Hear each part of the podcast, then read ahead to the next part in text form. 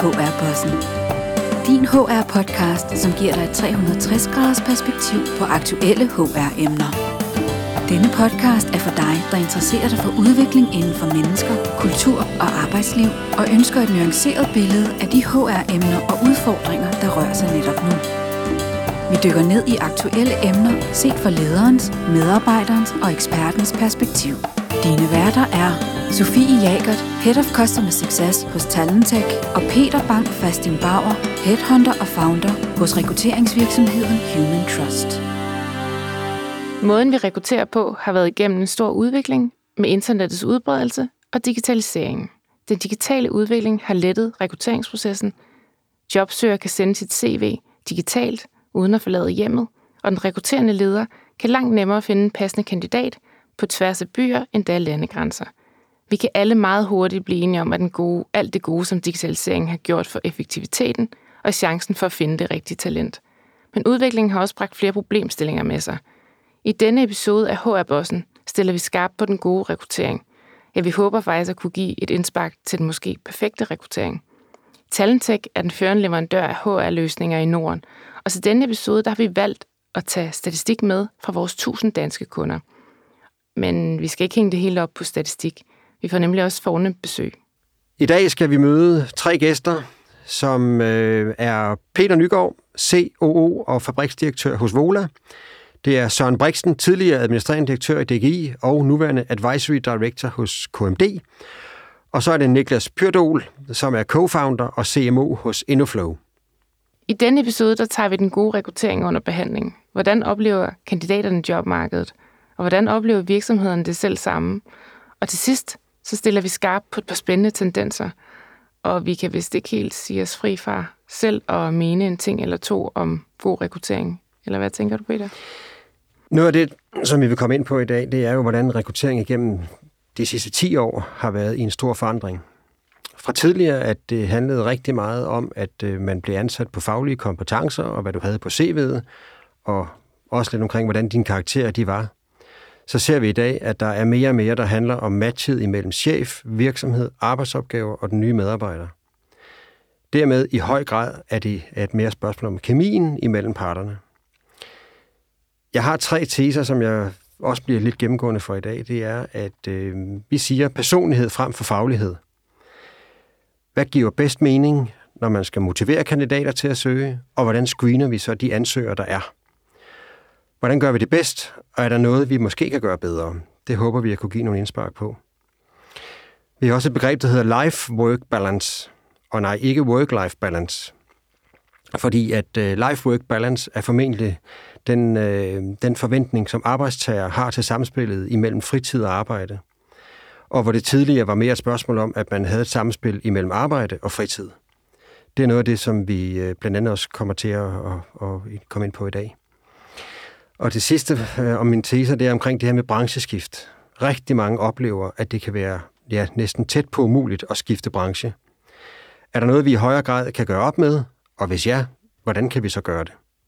Sofie, hvad lægger du væk på, når du ansætter? Jamen, øh, jeg gør bare, som du siger. Ej, det er jo... Øh, alle, der kender os, ved jo, at, øh, at jeg kalder dig min øh, rekrutteringsguru. Så jeg bruger selvfølgelig de redskaber, du har givet mig. Og så vil jeg sige, at det, der karakteriserer mine rekrutteringer, det er, at jeg, jeg, jeg går meget op i at gøre mig umage. Jeg vil gerne give kandidaterne en oplevelse. Også dem, som ikke øh, nødvendigvis ender med at blive en kollega. Så vægter jeg personlighed enormt højt. Og øhm, så betyder det også ret meget for mig, at jeg kan mærke, at kandidaterne er ægte motiverede. De vil gerne jobbet, de vil gerne virksomheden, og de vil også gerne mig som leder. Så det tror jeg, det er, det, det vil sådan, ja kort sagt, det er det, der karakteriserer mine, mine rekrutteringer.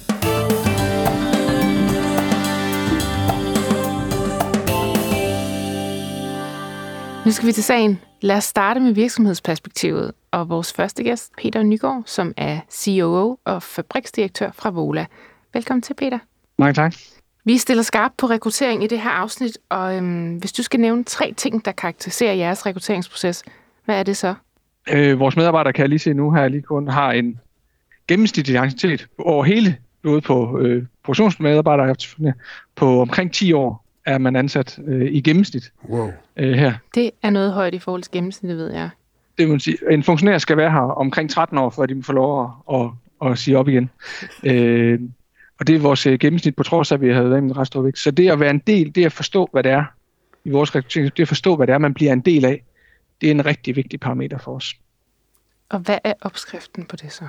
Jamen det er meget om både at, at, at, at noget omkring øh, mindset og, og værdisæt, og snakke om, hvad det er, vi øh, gør, og gør måske lidt anderledes i forhold til andre produktionsvirksomheder, og man kan så kan falde ind i det, fordi der og vi har også nogle i vores rekrutteringsprocesser, som er meget målstyret og meget øh, rigtig dygtige til kopier, for det skal man være inden for produktionsverdenen, hvor vi er meget øh, helhedsorienteret og fokuseret øh, på kunden, og derfor så selvom hvis du har haft rigtig gode resultater på at virkelig være rigtig dygtig til nogle kopier, jamen så er det ikke sikkert, at du nødvendigvis passer ind øh, her, fordi at man øh, så hellere have det store perspektiv er vigtigere for os, så man passer ind i gruppen. Nærmere end du er super, måske super, super god til at skaffe nogle gode resultater. Det er i hvert fald rigtig, rigtig øh, vigtigt. Det er jeg enig med dig i. Så det, det, det, jeg hørte dig sige, det er lidt matchet mellem jer og kandidaten. Det er rigtig vigtigt. Og hvad er det, det der skal... Og det er langsigtet, og virksomheden. Hmm? Værdigrundlag om, om medarbejderen. Selvfølgelig handler det om, at vi skal have de kompetencer ind, som det så nu kræves i den enkelte afdeling, men det handler rigtig meget også i at, at kunne være i, i den kultur, øh, vi har her, og vi er meget bevidste om, at det er jo medarbejdere, der skaber kultur, så dem vi får ind her, skal kunne præge den i den, i den rigtige retning. Det bruger vi en del energi på i vores rekrutteringsproces. Og hvordan, øh, hvordan sikrer I, at, øh, at I får de rigtige kandidater? Øhm, på de lavere niveauer, faktisk selv øh, produktionsmedlemmer, får ofte lov at møde øh, forskellige mennesker i teamet. Øh, en snak med dem omkring, hvordan det er, og teamet får lov til at være med til at vurdere øh, de medarbejdere, der kommer, kommer ind. Og det er sådan, at det faktisk også øh, på funktionærniveau har vi gerne sådan, så at der er flere, der får lov at møde øh, kandidaterne i virksomheden, så ligesom kan få lov at bruge hinanden i forhold til, om de passer rigtigt ind. Og så når vi så kommer op på lederniveau, jamen så øh, bruger vi rigtig meget energi på vores øh, rekrutteringsfirmaer om, at de skal forstå, hvad det er, vi skal, de skal, vi skal køre ind i i den forbindelse. Udover det her kompetencer, som selvfølgelig er vigtigt, så, så er det der med, at de skal passe, øh, passe ind. Øh, og, og værdien af det der med, at vi at få nogen, der passer ind i den rigtige kultur og tænker på samme måde, det, det, det, har, det, har, det er måske noget, der henter så meget, og vi er ikke sådan sat på formen, men virkelig fået i tale sat, at det er noget af det, som, som er vigtigt for os. Øh, og noget, vi sådan tænker, det kan vi sådan forme efterhånden. Men det er virkelig også blevet en del af vores rekrutteringsproces i dag. Det, det, det er stigende vigtigt. Så havde du tidligere, det var faglige kompetencer, du virkede til at være dygtig, du kommer ind. Eller er det så tingene for meget på spidsen? Ej, men, ej nu er sådan lige lidt øh, halvt sort-hvid, men i hvert fald øget bevidsthed om, at det, det måske skifter er gået, ja. hvor hvis der var en eller anden procentfordeling, så var den meget på kompetencer, den er måske lidt mindre nu, og så mere over på, på mindset om, hvordan de skal passe ind i teamet. Øh. Jeg kan næsten regne ud, når I har så høj anciennitet, at I gør rigtig meget i forhold til employer branding. Ja, det tænker jeg det er nok. rigtigt. Og det er jo også en tendens, at der er et stort fokus på kandidatrejsen. Og øhm, gør, hvad, hvad gør I her? Øh, det er så, så det er rundt i hele, øh, også i lokalsamfundet, hvor vi er nu. Øh, bruger de sociale medier også på at forklare, når vi laver ting øh, herude nu. Øh, har, bruger en masse energi på at forklare, at vores medarbejdere også er, er ambassadører øh, for det her, for det er meget af det, når man i rekrutteringsprocessen fungerer også med mund-til-mund metode, og nogen, der lige får snakket med, og hvis vi har brug for, og, og, og de her ting. Så vi gør rigtig meget ud af, og anerkender, at øh, det, der differentierer os som virksomhed, det er ikke vores teknologi, det er ikke vores øh, design, det er vores medarbejdere. Det er, det, det er derfor, vi er der, hvor vi er i dag. Og det er det, vi hele tiden arbejder med. Nu er for at fastholde dem. Øh, øh, det er dyrt at skifte medarbejdere ud, så det, det vil vi helst ikke.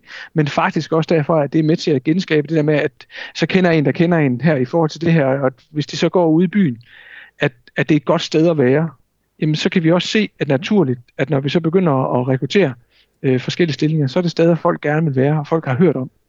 Øh, så det bruger vi ret meget energi på også. Hvis nu vi stiller endnu skarpere og bliver en lille smule mere konkrete og ser på kandidat, selve kandidatrejsen, er der nogle mm. tiltag, I gør her, som du måske tænker er lidt anderledes, eller som, som giver den her ekstra gode oplevelse for eventuelt de kandidater, der ikke får jobbet hos jer? Det ved, jeg ved, nu vil jeg ikke sådan tale mig ind i, hvad vi gør i forhold til så stor indblik i forhold til, hvad alle andre lige nu vi gør. Men vi bruger i hvert fald, hvis man har været til en samtale hos mig, så vil man tænke, han er, han er godt nok glad for Vola, fordi holdt op, han taler meget om det. Øh, og det gør han virkelig, også fordi han er glad for at tale om det, det er ikke nær det, men også fordi det er virkelig så vigtigt for os, at de forstår, hvad det er, vi vil. Og det er også på godt og ondt, at når man er en, øh, en virksomhed, som er lidt helhedsorienteret og lidt øh, familieagt, der har været der mange år, jamen så er der også den skæve onkel. Øh, der er også det lidt øh, ustrukturerede ned her. Der er ting, der, der, hvor vi lige pludselig rytter bordet, og så er det det her, der er vigtigt for den her kunde, og så er det det, vi gør nu. Øh, noget af den der, nogle af de andre virksomheder, vi hvor vi rekrutterer kandidater fra, der har tidligere været, er måske lidt mere struktureret og lidt mere styret, øh, end, end vi er. Og det skal man vende sig til. Struktur og styring, det tænker folk, ah, det kunne være dejligere at slippe for alt noget af det der. Men, men det giver også sådan en, en vis tryghed i, om man er en succes eller ikke en succes. Og hvis det hele er sådan lige lidt mere svævende og lidt mere ting at sige, så skal man kunne være i, og det bruger vi faktisk en del energi på at snakke om, typisk med kandidaterne, især inden for produktionsmiljøet, at man skal kunne være i, at, at det hele ikke bare tal og regneark her, Øh, det, det skal man kunne forstå, og at det helhedsorienterede er faktisk vigtigere end nogle enkelte personlige kopier til et eller andet, som er succes ikke er. Det, det, det skal man kunne være i for at være her. Så en af karakteristikkerne, det er, at øh, ikke bare jeg, men folk, der rekrutterer, vi snakker meget om, hvad det er, man kommer ind i, så vi er bevidste om det. Og det gør vel så også, at du måske en gang imellem får en kandidat, der siger, at det her passer jeg måske ikke ind i, sådan så at ved, at du gør dig så umage og fortæller så meget om det, jeg går jo også ud fra, at kandidaterne taler jo selvfølgelig også meget om dem selv, men det, at I gør så meget ud af det, gør vel også, at det er dem, der køber ind på, wow, det vil vi gerne. At det også er dem, der har et ekstra gear, når så de kommer ind. Min yndlingssprog er i hvert fald at sige, at de kan ikke sige, at de ikke, har fået det at vide. øh, i forhold til, nej, der er helt sikkert nogen der, som så siger det der med, jamen, øh, jeg vil hellere, jeg, det er mig, der er nogen, de er super dygtige, ambitiøse folk, de er tit øh, mig, mig, mig, og er dygtige til den øh, vej rundt. Og der er vel nogen her, ikke nødvendigvis øh, øh, passe ind her, fordi at det handler mere om, om fællesskabet. Øh, Får de så det at vide i et afslag? Fordi det vi jo også blandt andet øh, vil forsøge at lægge lidt vægt på i dag, det er jo netop det der med at give denne her, øh, altså at man som virksomhed gør sig umage, og dermed også en kandidat får et, for eksempel et reelt afslag. Du kommer ikke videre, fordi... Bruger I lidt tid på det? Ja, vi bruger lidt, lidt tid på det. Det er måske nok der, at øh, ja, så er også derfor, der, så er der sikkert en spot på det i dag også, er noget der, hvor at, at man er meget fokuseret på, på altså, jo, jeg vil gerne, at alle mennesker, vi skal have behandlet det, alle mennesker godt, altid, men, men, men mit hovedformål i det her rekrutteringsproces, det er jo at skaffe en kandidat. Og derfor så ligger vi også hovedenergien og vægtene der, og ja. dem, der så ikke kan bidrage deri, jamen, de, vi skal behandle mennesker under, plus at at det kunne være, at de var interessante i en anden øh, sammenhæng. Øh, derfor, så derfor så skal alle behandles øh, rigtig ondt. Men det var måske nok, ja, det er ikke så meget tid at anerkende, bruger vi nok ikke på den del. Men det at sende en god ambassadør ud af døren, ja. det, det, er, det er I opmærksom på, og så kan det godt være, at en gang imellem der er en, der siger, øv, jeg fik det ikke, og jeg har måske ikke fået den ja. helt rigtige forklaring. Men, men, men, men for fortællingen, der, øh, der skulle I gerne sætte ambassadører ud af døren ja, det siger jo sig selv, dem der til de her anden tredje samtaler, de skulle i hvert fald ikke være i tvivl om, at de rigtig gerne vil være her. Det, det er også indtryk, vi har haft indtil videre.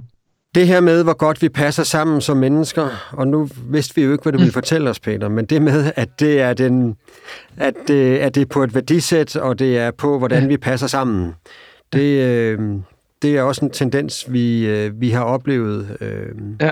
øh, at det er mere og mere det, der kommer i fokus. Og det gør jo ikke, at de faglige kompetencer ikke skal være der. Men, øh, men passer vi sammen som mennesker, så kan vi jo typisk komme rigtig, rigtig langt. Det er også vores indtryk, at hvis det kan godt være, at, øh, at hvis det er faktisk vigtigere, at mindset er rigtigt, og hvis kompetencerne handler lidt, og det er det rigtige mindset, så der kan man sige på en anden måde, så har vi også 10 år, 10 år til at komme i mål, ikke? så skulle det nok kunne lykkes. Det er det. Ej, så, så, vi skal nok få de kompetencer bygget på, men hvis mindset ikke er rigtigt, så kan man ikke, det, det kan ikke, så det er svært at lave om på. Peter, hvis nu du skal give et godt råd til andre virksomheder, som gerne vil ja få fat i de her talenter, der er derude. Hvad er det så, man skal gøre for at tiltrække dem? Jamen noget af faktisk, vi har været lidt, øh, arbejdet lidt med sjovt i, i ledergruppen, det er faktisk at kigge sådan lidt omvendt på det. Okay. Fordi vi vil alle sammen gerne have sådan en, øh, en svejserkniv, ikke? Sådan en, en dynamisk, selvtænkende, styrende, godt kommunikerende, øh, dygtig til at tage sig hele teamet og er enormt detaljeorienteret. Øh, det er sådan noget, der vi virkelig... Øh, Det glæder vi os rigtig meget over. Og det findes ikke. Så faktisk nogle gange, så har vi øh, diskuteret lidt øh, fravalget. Altså hvis der var noget, noget af det her, vi skulle gå på kompromis med, hvad var det, der så ikke var så vigtigt? Altså i en teknikerstilling, som vi har en, en del af, øh, hvad er så? Jamen, så, så er måske lidt mere vigtigt, at man er dygtig til at samle øh, løse tråde og få øh, styr på detaljen, end det er at kunne øh, være super øh, kommunikerende. Øh, og så, så, så, så arbejder vi faktisk lidt med at sige, hvad er det faktisk nogle ting allerede på forhånd, vi skal kigge på, gå, gå på kompromis med, og så kigge faktisk lidt omvendt på det, så sige, hvad, vil, hvad er det okay, der ikke er der, i stedet for at vi hele tiden, hvad der er der, hvad der er, der gerne vil være der. Fordi det, det står vi jo hele tiden med, at vi vil have alting. Fejlrekruttering er rigtig dyrt øh, for os. Øh, så det, det, det er vi helt meget, meget, meget bevidst om, øh, og har 7 i 13. Øh, helst det, heldigvis det er ikke ret mange af dem. Øh, øh, så det, det er, vi er virkelig, virkelig bevidste om, at, øh, at det skal, det, det skal passe ind. Så heller gå noget ekstra omgang. Peter, tusind tak for, at I gør jer umage i en rekruttering. Og nu ved vi godt, at en rekruttering jo består af rigtig mange forløb, men, men ja. nogle af de ting, du har fortalt, øh, har været enormt givende, og håber vi selvfølgelig, at vores lyttere de får, får glæde af. Så vi siger tak til Peter Nygaard fra Vola. Velkommen. Det var godt nok spændende at høre omkring øh, Peters og Volas' tilgang til, øh, til rekruttering. Noget af det, jeg sådan lige bemærkede, det var jo, at uanset på hvilket niveau de skal finde kandidater, så er denne her branding og ambassadørtankegang noget, som, øh, som de faktisk har gjort rigtig meget ud af. Ja, og så, så var det også ret vigtigt for dem, at den øh, nye medarbejder passede ind i virksomhedens kultur. Og det tror jeg, altså, det tror jeg, det er en, det er en vigtig pointe at have med. Fordi så kan du nok så meget have de fineste stjerner på skuldrene og lange uddannelser og nogle enormt spændende kompetencer, men passer du ikke ind i kulturen, så, øh, så er der ikke noget at gøre. Og lidt som vores sidste podcast, hvor øh, jeg tror både Mads Tim og Jakob Riesgaard sagde, at øh, kultur slår strategi. Der er, noget, der, der er en rød tråd i det her. Der er en rød tråd i det her. Nå, men Peter, øh, nu har vi jo hørt lidt om, hvordan øh, Vola gør det, og hvad de synes, den gode rekruttering skal indebære. Men øh, hvad gør I egentlig hos øh, Human Trust? Jamen, jeg kan sige to ting, som, øh, som vi har set øh, igennem årene, at vores kunder, og nu vil jeg så gerne bringe perspektivet ind, at det er et det, det de ikke gør ret tit. Det er, at man lige stopper op, når man skal ansætte en ny medarbejder. At man får lavet en udførlig beskrivelse og definition af at, øh, at være kritisk på, hvad er det for arbejdsopgaver, hvad er det for ansvarsområder, og også gerne, hvilke beføjelser man, øh, man får noget af det, vi oplever, det er, at øh, det med lige at flyve en tur op i helikopteren, tage en lidt mere strategisk vurdering af den nyansattes opgaver, det synes vi er en rigtig god idé. Det med at være strategisk forandret øh, ind i, øh, når man laver opgavebeskrivelsen, og så det kan digitalt understøttes. Hvad tænker du om det, Sofie? Jamen, altså, jeg mener, at den gode rekruttering, den er strategisk forankret i virksomheden, og den er selvfølgelig også digital understøttet. Altså, jeg er ret sikker på, at det er med til at sikre en øh, optimal performance. Jeg er sikker på, at det kan skabe øh, vækst og konkurrencedygtighed. Øh, det handler altså om at se på virksomhedens interne kompetencer som en kerneaktivitet, som både er vigtig for ledelsen og hele virksomheden. Så mener jeg selvfølgelig, at den gode rekruttering den er digitalt understøttet, og det kan du nok godt gætte dig for. Det gør du i hvert fald. Vi er jo øh, den førende leverandør af cloud-baserede HR-løsninger til blandt andet rekruttering. Øh, vi har faktisk tre forskellige produkter. Øhm, og den digitale understøttelse, den sikrer jo datasikkerheden, GDPR. Hvis rekrutteringsprocessen er godt digitalt understøttet, så sikrer vi altså, at personfølsomme dokumenter hverken ligger på det fysiske eller digitale skrivebord. Det er også bare smart, fordi i det øjeblik kandidaten søger jobbet, så ligger alt data sikkert inde i rekrutteringssystemet. Samtidig så foregår al korrespondancen med kandidaten via systemet, så man undgår også, at de her personfølsomme data, de ender i indbakken. Fordi jeg ved ikke med dig, Peter, men jeg har altså ikke nogen automatiske sletteregler der. Nej, og det som vi jo også er glade for, at vi kan tilbyde vores kandidater øh, i systemet her, det er jo netop det med, at de kan gå ind og slette sig selv. Så de ved selv, hvad ligger der om den, og de kan selv slette sig. Og det gør jo bare, at det er meget nemmere end at øh, i forhold til også at overholde GDPR-lovgivningen. Ja, præcis. Og man kan også sige, når man så har fundet sit talent, så bliver alle kandidaternes data, som du nævner der, de bliver altså slettet efter de GDPR-politikker, som man er, op, altså man er opsat inde i systemet. Så øh, man ligger altså ikke ind med noget data, man ikke har ret til at opbevare. altså, derudover så øh, vil vi jo alle sammen gerne være mere effektive. Og man ved jo også, at den her digitale understøttelse, der får man automatiseret alle de her lidt tunge og tidskrævende opgaver, der jo også er i forbindelse med en rekruttering.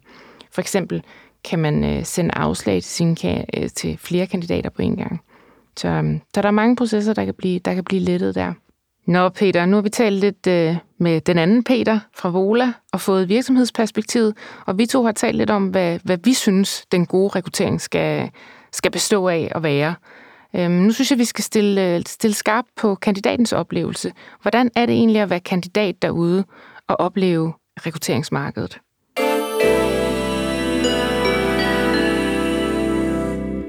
Vores næste gæst er Søren Brixen, der er tidligere administrerende direktør i DGI og nuværende Advisory Director hos øh, KMD.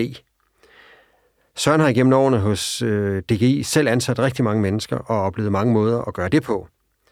Og da Søren selv øh, stoppede i DGI i 2019, skulle han ud og lede efter hans nye drømmejob. Velkommen til, Søren. Tak skal du have. Da du i december 2019 blev ledig efter de her 13 år hos DGI, hvordan reagerede du så? Jamen, det var en speciel situation, øh, for selvom jeg selv havde ønsket en slutdato for min ansættelse i DGI, øh, så gik det lige pludselig hurtigt. Øh, også hurtigere, end jeg selv havde foreslået. Og, og det blev derfor efter min egen opfattelse unødigt dramatisk. Så lige da det skete, så var det faktisk ikke særlig rart, at jeg for første gang nogensinde stod uden nogen konkret plan for fremtiden. Når støvet så havde lagt sig, hvad, hvad gjorde du så? Jamen, øh, jeg tog ud og rejste med min hustru, øh, som også på det tidspunkt faktisk var, øh, var øh, øh arbejdsløs. Og, øh, og det, havde, øh, det havde jeg brug for, øh, få tømt hovedet, få tingene lidt på afstand.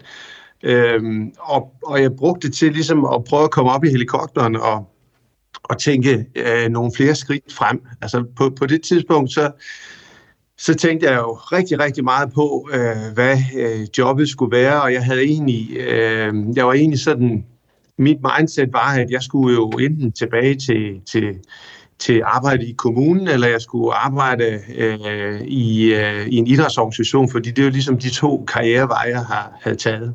Heldigvis så brugte jeg også tid på at læse øh, nogle bøger, og jeg faldt faktisk over en bog, som jeg gerne vil anbefale, der hedder De næste karriere af af Steven Brian Langer, som, som blandt andet handler om, at øh, det kan være en god idé at overveje at skifte branche, øh, hvis man har haft ansvaret altså øverst i hierarkien i, i en organisation i, i lang tid. Og så fik den bog mig også mm øh, mig til at overveje og, og skrive, eller jeg, begyndte faktisk at skrive min, min livsambition. Øh, hvad drømmer jeg personligt om? Hvad, hvad, øh, hvilken type arbejde vil jeg gerne have? Hvad, hvad, hvordan vil jeg egentlig gerne have min familiemæssige situation skulle være øh, de næste mange år? Så du stoppede virkelig op og tænkte dig rigtig godt om? Ja, det, det synes jeg godt, man kan sige. Øh, jeg havde også den fornøjelse at, at møde øh, dig, Peter, øh, og det gav mig øh, en meget positiv og optimistisk sparring på, og jeg fik nogle, nogle redskaber, øh, såsom den her øh, 25-liste, som, hvor jeg fik til opgave at prøve at beskrive, hvad, hvad, hvad er det for nogle elementer, der øh, kan man sige, giver mig energi i de aktiviteter, og de kompetencer, som jeg udøver. Øh, og der skulle jeg skrive 20 elementer, og så sagde du, at jeg skulle også skrive fem elementer, som, som øh, gør det modsatte, altså ligesom dræner en for energi. Og det var faktisk øh, en god øh, vej til ligesom at prøve at sætte retning på det, man gerne ville. Ja, så der startede du lidt og lavede en, lidt en kontrakt med dig selv om, at du også ville være kritisk i forhold til, hvad du skulle have øh, af arbejdsopgaver, og, og hvad der skulle være i forhold til virksomhed fremover. Jamen præcis, det, det var det, det gjorde. Altså det her med, at man, når man ikke har job, så tænker man, nu handler det bare om at få job. Og, det, og, og, og der skal man virkelig øh, tage det med ro. Øh, sætte sig på en, en sten, om jeg så må sige, og så prøve at overveje, øh, hvilke muligheder man har. Jeg tror, hvis man træffer for hurtige beslutninger, så risikerer man også, at man går glip af nogle muligheder, øh, som man slet ikke har for øje ja. øh, på det tidspunkt. Øh, så så det, det, det var en, en super vigtig proces, og enormt givende at have en, og være i dialog med det omkring. Noget af det, vores emne går på i dag, det er jo det her med den perfekte rekruttering. Det er sådan det, vi gerne vil, øh, at emnet øh, omhandler i dag. Har du haft et par gode oplevelser som jobsøger, som du godt kunne tænke dig at sige, jamen det var virkelig. Har du andre ting, som du sådan siger, det har bare været en fantastisk oplevelse? Ja, altså det, det, det som jeg gjorde, det var jo, at jeg, jeg, jeg fandt ud af, at, at det her med at arbejde med bæredygtighed, øh, det kunne være en, øh, det kunne være et interessant øh, øh felt øh, at gå ind i. Og øh, der, der tog jeg så en, en øh, forholdsvis kort uddannelse på to og en halv måned på Cambridge University omkring, omkring bæredygtighed, som ligesom gav mig et fundament til at tage en dialog med nogle, med nogle virksomheder, hvor jeg tænkte, det kunne være sjovt at, at arbejde ved. Øhm, og og det, det, der var sådan det positive ved det, var, var, var flere ting, men, men det her med at bruge en uges tid på at analysere øh, sig frem til, hvordan man kunne gøre en forskel i en virksomhed med de nye kompetencer, og selvfølgelig den værktøjskasse, man kommer med. Ja. Det, det var faktisk en meget positiv proces, og det blev taget super øh, godt imod. Øh, det her med at række ud til, til nogle større virksomheder, som man kunne tænke sig at arbejde for, og så prøve at give et bud på, hvad, hvad man egentlig ser udefra, de måske mangler. Og, øh, og selvfølgelig ud fra den... Øh, ud fra den bagtanke, at det kan man selv fylde på øh, hos dem. Øh, og derved øh, fik øh, jeg faktisk forholdsvis hurtigt nogle, nogle gode samtaler med nogle interessante personer. Det er altså rigtig, rigtig spændende, den her proaktive tilgang. Øhm, hvad er det for et øh, jobmarked, du ser derude? Jamen, jeg ser jo et øh, jobmarked, hvor at øh, der sker kæmpe store forandringer i øh, en lang række felter i forhold til, hvilke kompetencer virksomhederne har brug for. Og, og derfor så er øh, de dygtige direktører og chefer modtagelige for input omkring, øh, hvordan man kan styrke deres forretning. Og, og bæredygtighed er så det, jeg faldt over, men det kunne som end øh, lige så godt have været andre temaer. Øh, men det at dykke ned i et, en, en bestemt øh, niche, om jeg så må sige, det niche, det bliver det ikke mere bæredygtighed, det er noget, alle skal forholde sig til. Men så bestemt fagområde, og så prøve at, at kigge med den vinkel ind i forskellige typer af forretninger. Det, det, det, øh, det er interessant, og, og, og det interessante, synes jeg næsten er, at at virksomhederne de synes, at dialogen omkring det øh, er, er værd at tage, og, og, øh, og er meget øh, kan man sige, imødekommende, hvis man, hvis man gider, om jeg så må sige, øh, lave lidt forarbejde og prøve at, at sætte sig lidt ind i, øh, hvordan øh, man, kan, man kan være med til at udvikle øh, hos, hos den givende virksomhed, jamen, øh, så, så, så, så tror jeg, man, man, man møder mange flere åbne døre end lukkede. Det lyder som om, at øh, det, det, blev, det er blevet taget rigtig godt imod, den her proaktive øh, tilgang, du har haft. Er det øh, rigtigt forstået? Ja, det, det, det synes jeg. Altså, hvis man gør sit forarbejde øh, så nogenlunde ordentligt, øh, med, med det man nu kan, med, med den placering man har, med de relationer man har, de informationer man kan søge på, på nettet og via via øh, venner og bekendte, jamen så, øh, så, så tror jeg, det er de færreste, der bliver, der bliver skuffet ved at tage dialogen. Vi, vi lægger op til i dagens tema omkring det der med at gøre sig umage. Det vil sige, at en virksomhed skal gøre sig umage, inden de går i gang med at rekruttere, under rekrutteringsforløbet og selvfølgelig også bagefter. Og det vi også lidt hører, du siger, Søren, det er, at du jo også som kandidat har gjort dig umage, men du har et eller andet sted skabt et fundament for, at det, du har brugt 13 år af dit liv på, at det kan du føre rigtig meget med videre, og så supplere med noget mere. Det er også sådan, er det sådan, du ser det? Ja, det, det er det. Øhm, altså, jeg har sådan helt konkret, tror jeg, jeg, jeg havde møde med en tre virksomheder, og jeg brugte vel en uges tid, øh, sådan en fuldtids øh, uges arbejdsuge øh, på at og, øh, og søge informationer og sætte mig ind i deres strategier og og, og, og markedssituationer. Øhm, og, og, og i den søgen fandt jeg alle tre steder nogle, øh, nogle øh, knæ, jeg ligesom kunne hænge min egen øh, øh, rygsæk af kompetencer og erfaringer op på. Ja.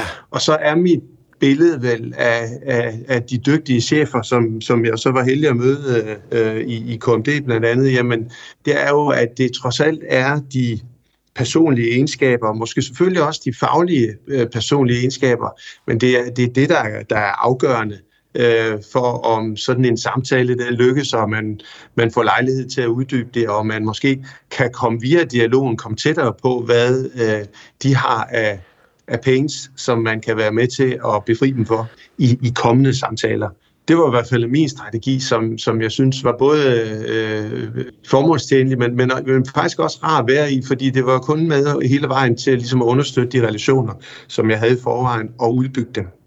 Det lyder som en, en, en ret stor udvikling, du har været på her for at, at, øh, at skabe et match mellem dig og det, det drømmejob, øh, der kunne være derude. Og jeg er så, bliver så simpelthen så nysgerrig på at høre, hvordan, hvordan det endte for dig, sådan. Jamen det øh, endte jo øh, for mig ser meget lykkeligt øh, forstået på den måde, at KMD de besluttede sig for at lave en afdeling, der skulle understøtte øh, deres kunder, og i første omgang primært kommunerne med at bruge øh, data til at lave grøn velfærd. Så jeg har simpelthen øh, brugt nu øh, et, øh, det første øh, 3-4 måneder til at besøge en lang række af mine tidligere kollegaer i kommunerne for at finde ud af, hvad var deres øh, største udfordringer og så har jeg sammen med et, et team nu øh, udviklet nogle, nogle projekter, eller sat nogle projekter i søen, som der skal øh, være med til det næste års tid at frembringe nogle løsninger, som vi forhåbentlig kan være med til også at understøtte øh, den grønne transformation i, øh, i den kommunale verden. Øh, så det, for mig har det været, øh, været en, et, et, et wake-up call, øh, som, som har været rigtig godt på mange måder øh, at komme igennem det med at se et behov, gå efter det, være med til at øh, både se det, men også skabe et behov hos de her virksomheder. Kunne du se, at man kunne gøre det også øh, i andre brancher, eller i andre funktioner, eller er, er det her sådan lidt en opskrift, man kan give videre? Altså det, det skal man jo altid passe på med at generalisere ud fra sin egen oplevelse, men, men øh, jeg tænker, øh, jeg tænker, det, det, det der var for mig den, sådan, den største øh, aha-oplevelse, var nok den der øh, tanke om, at øh, man skal ikke være nervøs for at skifte branche. Nej. Altså, det, det, det, det, der, det, der, det, der gør, at man får et job, og man får skabt nogle muligheder for sig selv, det er sin personlighed og, og den evne, man har til at skabe tillid, til at sætte sig ind i, i øh, komplekse sammenhæng, øh, kommunikere det, Øhm, og det er der brug for øh, i alle virksomheder. Ja. Øh, så det er sådan set ligegyldigt, om man sælger øh, knapper eller motion, eller øh, formidler velfærd i en kommune, så er det langt hen ad vejen den samme øh, rygsæk, man skal have med. Øh, så handler det selvfølgelig om, at man, øh, man når man skifter branche, så, så er man så, så ved man godt, så starter man ikke på det samme niveau, som man, man måske sluttede i den anden branche, og det skal man jo have lyst og energi til at arbejde sig ind i. Men, men øh, for mig øh, har det bare været, været fedt at prøve øh, så at blive klogere på nogle nye ting, som jeg egentlig ikke havde brugt ret meget tid på før. Ja. og og det, det er jo så den investering, man selv skal lave. Søren, har du et, et enkelt eller to gode råd til en virksomhed, i forhold til det med at øh, også tage kandidater ind, som, øh, som ikke nødvendigvis er branchefolk? Ja, det, det, det, det, jeg synes, der er to ting, der er vigtige. For, for det første, så handler det om, at øh, der skal være et match mellem personen, personens øh, værdier, personlighed, og måske selvfølgelig også sin faglige rygsæk, som man har med. Ikke nødvendigvis branchespecifikt, men, men, men, men de funktioner, man har haft, skal jo på en eller anden måde matche Øh, så, så, så hvis det matcher virksomhedens, øh, men så, har man, så er man øh, kommet rigtig langt, så, så tænker jeg, så, så, øh, så kan alt andet lykkes efterfølgende. Det er sådan den ene ting, og den anden ting, det er, jeg tror egentlig, at i, i, i den virkelighed, vi alle sammen lever i, at det her med at være i stand til at opdyrke relationer og have stort netværk og kan indgå partnerskaber, øh, og se muligheder i, øh, i, i samspillet med andre. Det er, øh, det er afgørende, og det kan bruges på tværs af alle brancher. Jo mere generalist man i den sammenhæng har, jo større har man måske for at etablere meget interessante partnerskaber. Og det får vi brug for fremover, så, så, så det vil jeg da anbefale virksomheder, de tænker meget på, inden at de slår helt fagspecifikke øh, stillingsopslag op. Og Peter, det her det må være sød musik i dine ører. det er det også. Jeg må sige, at det, som, øh, som Søren jo fortæller omkring det der med at stoppe op og virkelig tænke sig om, hvad er det, jeg gerne vil bruge de næste år af mit liv på. Det, øh, det synes jeg er jo enormt inspirerende. Ja, jeg synes også, det er, det er virkelig, virkelig spændende, at han tager ansvar. Altså han tager, han tager de kompetencer, han har, gør dem op og tilføjer nye. Han tager ekstra uddannelse. Samtidig så ser han en markedstendens, bæredygtighed. Og så går han ud og omformulerer sin egen profil, kan man sige, og tilbyder den til jobmarkedet. Det synes jeg er spændende.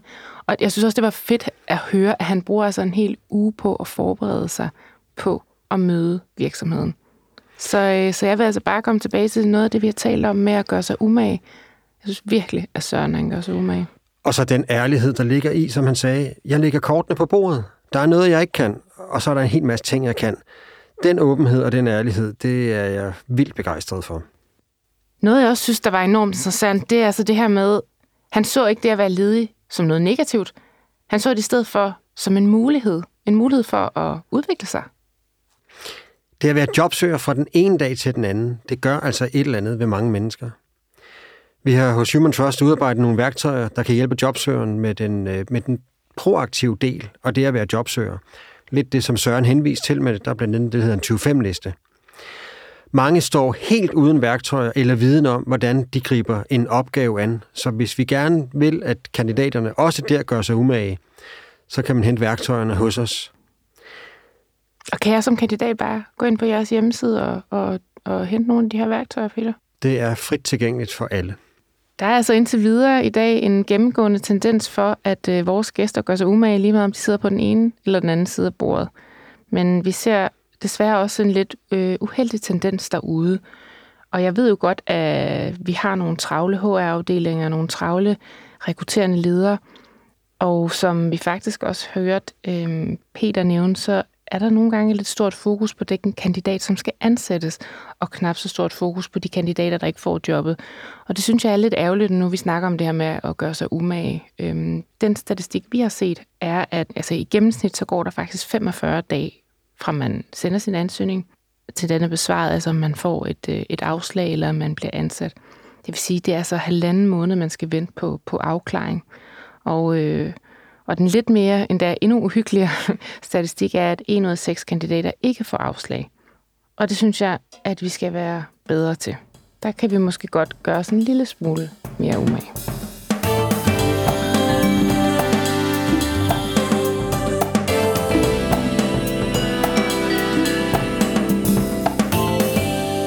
Okay, så vi kan blive enige om, der er nogle steder, vi gør os enormt meget umage, og så er der nogle steder, hvor vi måske kan gøre os lidt mere umage. Men hvad er det ellers for nogle tendenser, der er derude? I 1960'erne begyndte man i flere amerikanske symfoniorkestre at gennemføre auditions med musikerne gemt bag scenetæppet. Herfra var det altså kun musikken, der kunne påvirke dem, der skulle ansætte musikerne. Det medførte, at lytterne ikke blev biased af etnicitet, køn og udseende generelt. Derefter steg andelen af kvinder i symfoniorkestre fra 5 til 25 procent på kun få år. Spørgsmålet er nu, om man kan trække tæppet for i andre brancher, så vi kan få mere diversitet på arbejdspladserne. Så er det tid til at, øh, at vende blikket mod trends og tendenser, og i den sammenhæng, der har vi været så heldige, at Niklas Pyrdol, co-founder og CMO fra Innoflow, har sagt ja til at, øh, at besøge os i dag. Og Niklas, skal vi ikke bare starte med at få termerne på plads? Hvad er blind recruitment? Uh, blind recruitment, det er, når vi, uh, når vi skjuler bevidst nogle informationer om kandidaterne, for ikke at blive påvirket enten bevidst eller ubevidst. De informationer, det kan være demografi for eksempel, så vi vil gerne fjerne navn, uh, vi vil gerne fjerne alder, uh, køn, etnicitet, men det kan endda også være, at vi fjerner uh, helt ned til altså alle informationer, også deres uddannelsesmæssige baggrund eller deres, øh, deres øh, erhvervsmæssige erfaring, for simpelthen at, at ikke at lade os male af en, af, af en fortid, når vi, øh, når vi vælger, hvilken kandidat vi gerne vil have videre i en rekrutteringsproces. Men hvad screener man så på baggrund af? Alle andre metoder, man så kan bruge. Så, øh, så igen, hvis man nu siger, at vi, øh, nu fjerner vi, øh, lad os bare sige, at man fjerner alt demografi, det kan man sagtens gøre. Det er ofte det, vi kalder blindet CV. Så, så er det kun erhvervserfaring og uddannelse, som står tilbage. Så, øh, så ved vi ikke øh, nødvendigvis, hvor personen bor, og etnicitet og køn. Så, så er det jo, vi, vi blot screener på igen, hvor har folk arbejdet henne før, øh, hvor lang tid har de arbejdet, og også uddannelse. Hvis vi også fjerner det, så erstatter vi det ofte med noget andet. Så man erstatter det med en, det kan være en multiple choice, det kan være en situational judgment test, altså nogle scenarier med nogle, med nogle valgmuligheder. Det kan være en case, det kan være en adfærdsprofil. Det kan sådan set være alle andre testmetoder eller assessmentmetoder, som man gerne vil, vil erstatte den her normalvise øh, CV og ansøgningsscreen med. Og hvad er ideologien bag det, og målet med, med at, at, at blinde de rekrutterende ledere for, for information omkring kandidaterne? Altså vores vision er at give alle mennesker lige mulighed for at få et meningsfyldt arbejdsliv. Og om vi ved det eller ej, så er der bare øh, der er desværre for store øh, både øh, videnskabelige studier og praktiske eksempler, der siger, at mennesker de fravælges i en rekrutteringsproces baseret på de ubevidste antagelser og fordomme, vi har om hinanden. Så vi kan se, at det, øh, det kræver øh, fire gange så mange ansøgninger og CV'er øh, for at blive kaldt til samtale, hvis man er en etnisk minoritet, end hvis man ikke er. Hvis du er en kvinde i fødedygtig alder, så kan du glemme det. Øh, hvis du er plus 50, eller hvis du er nyuddannet, så skal du sende flere CV'er og ansøgninger. Altså, og, det, og, det, og det er virkelig ikke, fordi vi er dårlige væsener. Det er, fordi vi er designet til at øh, bygge en mening og en holdning om os, om hinanden meget hurtigt og ud fra ufuldstændige oplysninger, fordi det var, hvad vi skulle dengang i stenalderen, hvor vi ret hurtigt skulle kunne øh, identificere, om, øh, om et andet menneske er ven eller fjende.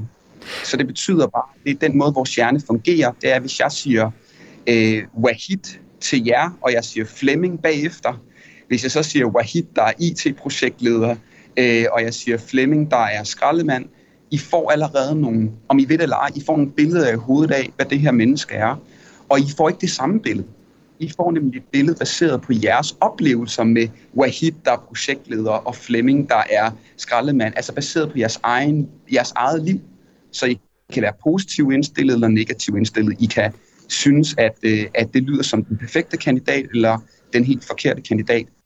Så, så det er faktisk også noget af det, der gør det svært overhovedet for kandidaterne at, at beskytte sig mod. Det er, at de kan ikke selv beslutte eller kontrollere, om den enkelte screener eller recruiter eller ansættende leder er positivt eller negativt stemt over dem, eller over for dem. Det, fordi det vil være individuelt. Og hvad er så jeres, eller hvad oplever I som reaktion? Nu antager vi, at I har kørt hele jeres indledende proces. Kun aner overhovedet ikke, hvem man i givet fald kommer til at møde, men nu skal man til at møde vedkommende. Hvordan, hvordan foregår det? Øh, der foregår altid noget inden da. Så man kan sige, det, det, er, det vi har gjort, det er jo, at vi, vi blot har sagt, jamen i den normale rekrutteringsproces, der er det et CV-ansøgning, der er step nummer et. Og så kommer der en masse steps derefter. Der er nogle interviews, der er noget adfærdsprofil, der er alt muligt. Og det er der også i, hos vores kunder. Vi er jo blot, hvad skal man sige, øh, vi har jo kun taget den indledende ja. screen og så har vi erstattet den. Så det betyder, at efter casen, så kommer der adfærdsprofil. Der bliver faktisk også øh, ofte kigget på et anonymiseret CV. Så bliver der inviteret til samtale. Så på den måde har vi, altså, har vi egentlig bare erstattet tiden, man bruger på CV-ansøgning hos virksomhed og kandidat, med en tid, man bruger på en, på en faglig opgave. Men ved så kunden de, så, når, når, når nu har I så screenet og, og lavet forberedt på, at der er fire kandidater, I nu gerne mener, de skal arbejde videre med? Hvordan er så reaktionen, når de så ser, hvem det så er, de skal møde? Er de fuldstændig øh, fordomsfri og bliver bare mødt med fuldstændig øh, klar, klart hoved og, og siger, nu er vi klar til at tage imod fire øh, rigtig gode bud?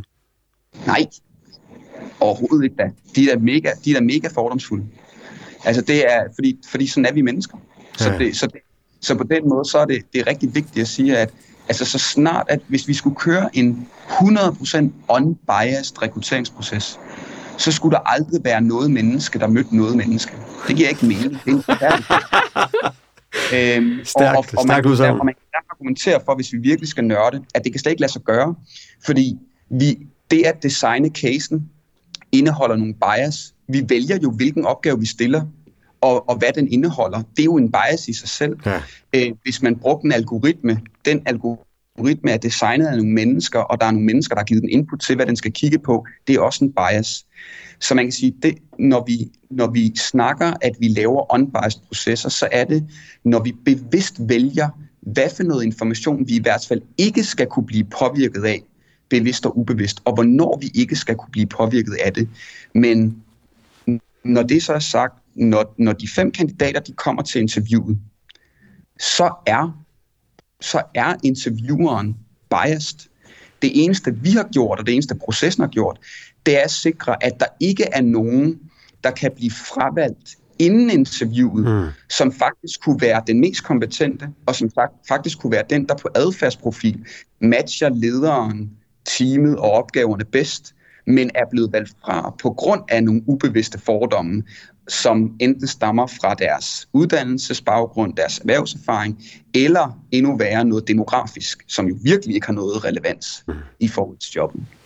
Men hvis nu man er en virksomhed, der gerne vil i gang med at prøve at, at arbejde med hele det her med at, at undgå at være biased, og vil bevæge sig væk fra den her gennemsigtige rekruttering til en mere unbiased proces, er der så nogen faldgrupper, man skal prøve at være opmærksom på, eller, eller andet, hvis man, skal, hvis man skal komme godt i gang med det her? Ja, den første er, at igen, du sagde nemlig rigtigt, det, hvis man bare siger det, men at når man egentlig sidder og snakker om det, og man, øh, man udfordrer hinanden og siger, vil vi ansætte en person, der ikke kom fra en af vores fire største kollegaer? Hvis dem, der rent faktisk ansætter, altså hvis dem, der skal have dem i teamet, de giver et halvt ja, så er det 100% sikkert, så kan man blende fra nu af til juleaften. Det kom, altså, du kommer alligevel kun til at ansætte den person, som passer ind i den antagelse, du har om, hvem der passer. Hvis man begynder at snakke om, kunne vi finde på at ansætte en person, der har et fysisk handicap? Kunne vi finde på at ansætte en person med en broet baggrund? Altså hvis det bare er noget, vi siger, men, hvis vi, men vi reelt set vil vælge dem fra, hvis de stod foran os, jamen så kan man lige, altså, så kan man lige så godt glemme det.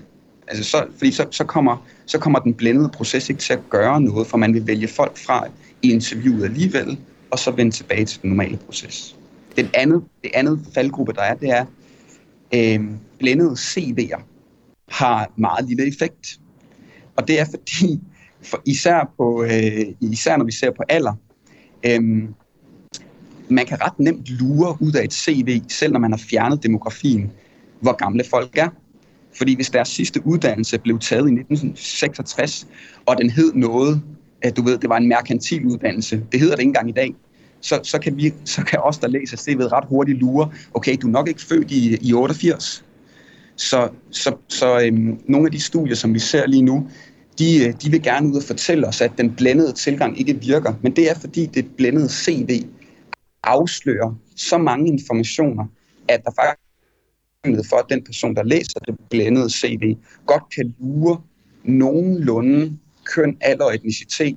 Det sted, man skal starte, det er i, at kunne vi godt tænke os, altså når vi ser på de mennesker, vi er lige nu, og de mennesker, vi har ansat det seneste år, kunne vi godt tænke os at få nogen, hvor der er endnu større sikkerhed for, at de kommer ind ad døren fra dag et, ved hvilke opgaver de skal løse, og har lyst til at løse dem. Er der noget diversitet, vi går glip af? Altså når vi kigger rundt i vores organisation, ligner vi så alle sammen hinanden. Enten demografisk, eller på, øh, på adfærd og holdninger. For hvis vi gør det, går vi så måske glip af noget, og kunne vi godt tænke os at ændre det, for så kunne det være, at vi skulle gøre noget anderledes i vores rekruttering. Så det er simpelthen lige at starte et andet sted. Det er at starte meget mere i, i effekt. Øh, hvilken effekt ønsker vi, i stedet for kun at starte i metode, fordi ellers så bliver metoden pseudo.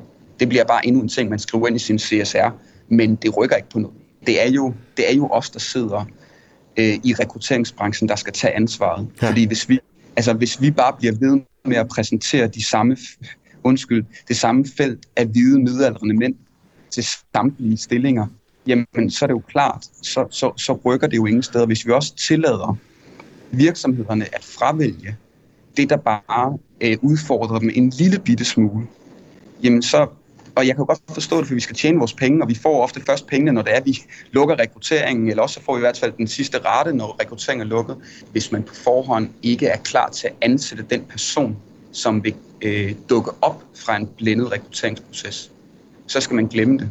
Lige nu der kører der rigtig mange om mislykkede blændede rekrutteringsprocesser, som så bliver til historien om, at blændede rekrutteringsprocesser ikke fungerer. Men i virkeligheden så var det fordi de mennesker, der sad der, de var bare ikke klar til at tage noget andet end deres snævre øh, beskrivelse af succesprofil. Og så er det bare ligegyldigt. Så kan man lige så godt bare være åben om det. Vi vil have en kvinde mellem 38 og 45, du skal have den her baggrund, og du skal have arbejdet med det her. Punktum. Altså, så er det næsten nemmere bare at sige det. da vi, øhm, vi har jo den her funktion i, i den ene af vores ATS'er, som vi tilbyder. Og i forbindelse med releasen på den her funktion, der, øh, der kørte vi et stort projekt med, med den norske stat, øhm, hvor den måde, vi kørte det på, det var, at vi, øh, vi fjernede øh, alder, køn, navn, billede, CV og ansøgninger, så skulle kandidaterne blot besvare nogle screeningsspørgsmål. Øhm, og, og konklusionen på den rapport, det blev, at, øhm, at folk, dem der rekrutterer, er langt mere diskriminerende, end de selv tror, de er. Og det synes jeg var, var interessant, altså at, at de blev, det blev de bevidst om her. Og, og rigtig mange, de valgte faktisk at, at fortsætte med at bruge den her funktion efter øh, projektets øh, ophørelse. Så det var, det var også en øjenåbner for os. Og jeg, jeg tror også, det er den rigtige vej. Jeg ønsker det, det samme, som du gør. Man kan sige, at vores øh, vision er ikke så langt fra hinanden, øh, Niklas. Jeg ønsker også, at øh, alle jobtager skal have, skal have mulighed for at få deres, øh, deres drømmejob.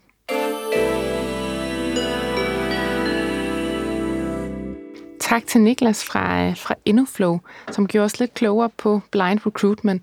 Hvor er det bare en øh, sympatisk tilgang til, til kandidater og til mennesker generelt faktisk.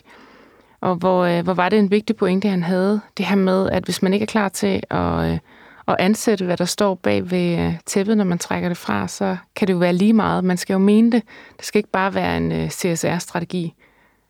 Men Peter, helt ærligt, nu ved jeg, at I hos Human Trust, I er jo en lille smule mere traditionelle, end de er over hos EndoFlow. Bliver du ikke en lille smule provokeret af den her tilgang? Jeg synes faktisk ikke, jeg bliver provokeret. Jeg bliver næsten tværtimod inspireret. Men, men jeg kan sige, at vi arbejder mere og mere ud fra diversitet. Øh, for nylig har vi i vores system, som vi jo har fra jer, Sofie, fjernet alt omkring køn, alder, civil status, da det er nogle af de parametre, der jo ikke er noget krav for, om man går videre. Og at gå så langt som øh, et tæppe foran kandidaterne, det synes jeg lyder øh, virkelig spændende. Skal vi prøve det Måske en dag, eller det også bliver noget, vi prøver en dag. Men jeg kan da fortælle, at øh, et sted, hvor vi får at vide, at vi adskiller os markant fra vores kollegaer i branchen, det er, at vi, når vi præsenterer kandidat, kandidater for vores kunder, så ser vores kunde først CV og materiale på kandidaten 15 minutter før kandidaten kommer ind ad døren. Altså okay, det er, du kan jo ikke komme tættere på en øh, blind date, eller kan man? Det er det tætteste, man kommer på en blind date, og vores kunder elsker det faktisk. Det er befriende, og så giver dem en mulighed for et fuld fokus på kandidatens personlighed, indstilling, attitude. Det vil sige, hvad er det for et menneske, de møder, frem for et CV med faglighed og karakterer og alle de her ting. Og der er ingen tvivl om, fagligheden er jo altid en forudsætning for at sidde i stolen. Men på toppen af det, så vil vi jo rigtig gerne, at det jo er møde mellem mennesker, der afgør, om det er en succes eller ej. Sofie, ser du andre trends hos jeres kunder? Jamen altså, jeg ser jo faktisk den trend, som, som, øh, som Niklas øh, gjorde os lidt klogere på. Vi har jo, som jeg også nævner i, i, i interviewet med Niklas, så har vi faktisk den her funktionalitet i en af vores systemer. Og, øh, og det vi så, den, den, den største konklusion blev, at mennesker er mere biased, end vi tror vi er mere diskriminerende, end vi ønsker at være. Så jeg synes, at, øh, er det noget, vi skal tage med os, når vi forsøger at gøre os lidt mere umage. Men øh, jeg ser også en stor øh, interesse for det her, som det, sådan, det egentlig har været et amerikansk trend i rigtig mange år. Det, der hedder employer referral. Eller referral, som, som, øh, som det også kan gå under. Og det er det her øh, strukturerede program, som man, øh, som man kan bruge, når man skal finde nye, talentfulde medarbejdere, og, øh, og det gør man altså ved at bruge sine eksisterende medarbejdere. Og, øh, og dem beder man så om at øh, anbefale kandidater for deres netværk. Og så bliver medarbejderne altså belønnet med forskellige typer af og alt efter hvor langt det, de kandidater, de anbefaler, kommer i rekrutteringsprocessen. Og jeg vil sige, at øh, jeg har jo set de mange år, jeg har arbejdet med, med, med jobmarkedet, at øh, tendenserne har ændret sig specielt inden for de her brancher, øh, som er rigtig svære at rekruttere til, marketing, IT, der er det altså meget udtalt, at, øh, at der er en magtbalance, der er vendt her. Jobmarkedet er altså blevet kandidatdrevet. Det betyder altså, at øh, vi vælger ikke længere vores talent, men talentet vælger os. Og øh, det store spørgsmål er jo så egentlig, hvordan får vi så de her talenter til at vælge os? Og øh, det tror jeg blandt andet, man kan gøre via employer referrals. Øh, det er det her, hvor kandidaten får jobbet, anbefalet af en, de stoler på. En, som kender firmaet, kender firmaets værdier, kender firmaets arbejdsgange, og derfor mener, at den her kandidat vil passe ind. Og den, øh, den gennemsnitlige medarbejder har 200 forbindelser på sociale medier. Har virksomheden 100 medarbejdere, så giver det altså 20.000 potentielle kandidater. Det er, en, det, er en, det er en stor trend, jeg ser i øjeblikket. Så det er altså en af måderne at få tiltrukket talenter på, udover hvad Peter Nygaard tidligere fortalte, at de laver jo hele den her branding-del, så er det her faktisk også lidt en ny tendens. Har det andre fordele? Ja, altså det vi har, øh, det vi har set, vi har jo et produkt, der tilbyder det her, øhm, der hedder I Recommend. og, øh, og øh, undersøgelser, de har altså vist, at kandidater, der ansættes via en henvisning, bliver i jobbet 30% længere tid end medarbejdere, som ansættes på traditionel vis. Og det kan øh, den her rekrutteringsmetode altså være, den kan altså være en del af en virksomheds fastholdelsesstrategi også. Flere virksomheder erfarer altså også, at de henviste kandidater er mere kvalificeret til jobbet, hurtigere udvikler en for større forståelse for virksomheden, også virksomhedens kultur. Så det, vi har hørt tidligere i dag, hvor kulturen, personlighed, indstilling, hvordan vi passer sammen, det er faktisk også lidt det, man hører her, det er, at nogen, der kender nogen, som måske også den vej igennem har forklaret kulturen, at det rent faktisk godt kan, at folk bliver længere i jobbet. Det synes jeg er mega interessant. Jamen, man kender nok sit netværk øh, bedre, end man tror. Og, øhm, og ud over den her time to productivity og fastholdelsesdelen, så er der altså også en økonomisk gevinst, fordi at øhm, man kan jo nogle gange, nu skal jeg passe på, hvad jeg siger, for jeg sidder jo sammen med en øh, headhunter og recruiter-type herover for mig, men man kan jo måske nogle gange spare jer væk, Peter. Selvfølgelig ikke alle steder, men det kan man måske nogle steder. Så der er jo nogle penge at spare, og så er der jo hele tidsperspektivet. Og det er altså også interessant, fordi hvis der er noget, vi gerne vil, så er det spare penge og spare tid. Og helt praktisk så fungerer det her referral-produkt jo ved, at medarbejderen bliver notificeret om den nye job, og derudfra anbefaler vedkommende en kandidat i sit netværk, og kandidaten bliver notificeret. De kan søge stillingen nemt. Man kan da bruge sin LinkedIn-profil eller sit CV. Det hele er altså enormt enkelt, og det foregår via en app. Og det gør altså, at vi sparer noget tid. Det vil sige, når den rekrutterende leder skal ud og prikke til den her nye kandidat, så har den her kandidat, der er blevet anbefalet, allerede sagt, jamen jeg er faktisk lidt interesseret i jer, fordi vedkommende har øh, givet den her accept. Så det vil sige, at den rekrutterende leder eller HR skal altså kun sidde og arbejde med kandidater, der faktisk har givet udtryk for, at stillingen er interessant for dem, og de er open to work. Så lidt som Niklas også sagde der, at når man laver en case, vælger at bruge en halv time til halvanden time på en case, så viser det også noget om motivationen fra kandidatens side, lidt som du også fortæller her. Ja, fuldstændig. Jeg synes, at det vi har fået med i dag, er jo kun delelementer af et helt rekrutteringsforløb. Men at det har været enormt inspirerende at høre fra tre forskellige vinkler, fra øh, kunden, fra en kandidat og fra et fremtidsperspektiv. Men næste gang, så skal vi se på jobfløteri og employer branding. Og der får vi blandt andet besøg af Martin Bøgelund Arvidsen, som er Talent Acquisition og Employer Branding Lean fra Troppen Danmark.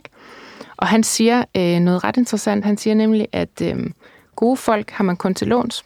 Målet må derfor være at sikre de bedste betingelser, og herunder udfordringer, snitfladelser og ledelse i den periode, hvor man har Så øh, han mener altså, at vi skal droppe de lange snakke om udviklingsperspektiver og fokusere på nuet og de succeser, jobbet rummer på den korte og den mellemlange bane.